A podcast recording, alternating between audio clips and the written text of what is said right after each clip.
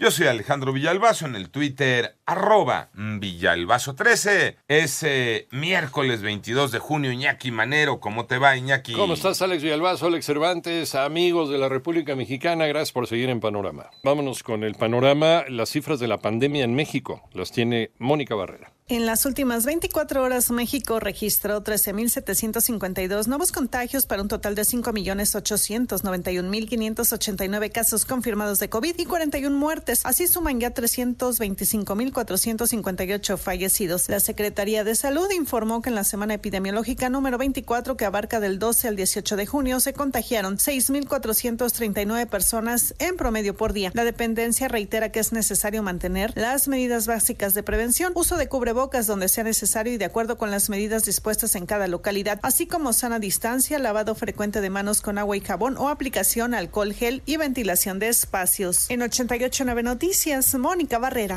En el panorama nacional, de acuerdo con el reporte del Secretariado Ejecutivo del Sistema Nacional de Seguridad Pública, en los primeros cinco meses de este año sumaron 4.673 víctimas de extorsión en las 32 entidades. Esto significa un aumento de 28.8% en comparación con el mismo periodo de 2021, cuando se registraron 3.628. Desde luego, no se sumó la cifra negra.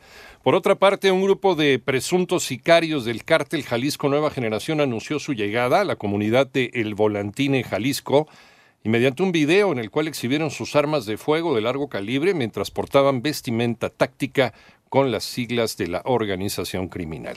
La Fiscalía General de Michoacán informó que la tarde de ayer un hombre armado asesinó a ocho personas e hirió a cuatro más en los municipios de Jacona y Zamora, en Michoacán. Y familiares de dos menores de edad que presuntamente fueron abusados sexualmente por un profesor de una primaria ubicada en la colonia Vista Hermosa del municipio de Ecatepec, Estado de México, realizaron un bloqueo en la avenida José López Portillo para exigir atención a este caso. La industria de las bebidas reconoce como un riesgo el incremento en las materias primas. María Inés Camacho. Industriales de bebidas no alcohólicas descartaron una crisis derivada de los altos niveles de inflación al considerar que se trata de un problema temporal. Sin embargo, reconocieron que el aumento aplicado a sus productos el primero de junio fue de 6.5%. En conferencia con motivo de la colocación de los certificados bursátiles de largo plazo en la Bolsa Mexicana de Valores por parte de la compañía embotelladora Bepensa Bebidas, su director general, Alfonso Gasque, afirmó que el sector ha tratado de ser sensible con los consumidores, pero el ajuste realizado a de este mes ya estaba programado. Podría estar eh, eh, eh, alrededor del 6, 6,5%. El incremento que hemos hecho desde finales del año pasado es el impacto a, a todo este año. Explicó que la inflación interna de la industria es de entre 14 y 15%. Nosotros sí vemos un riesgo importante dentro de el incremento en las materias primas. Las materias primas han incrementado de forma muy considerable en este primer, vamos a llamarle primer semestre del año. 88.9 Noticias, María Inés Camacho Romero. En el panorama internacional, Steve McCraw, director del Departamento de Seguridad Pública de Texas, afirmó que la policía de Uvalde pudo haber detenido al agresor de la escuela primaria Rob tan solo tres minutos después de que irrumpiera en la institución educativa. Incluso mostró imágenes del día del atentado, afirmando que Pete Arredondo, jefe de policía del Distrito Escolar de Uvalde, decidió anteponer la vida de los oficiales a la de los niños.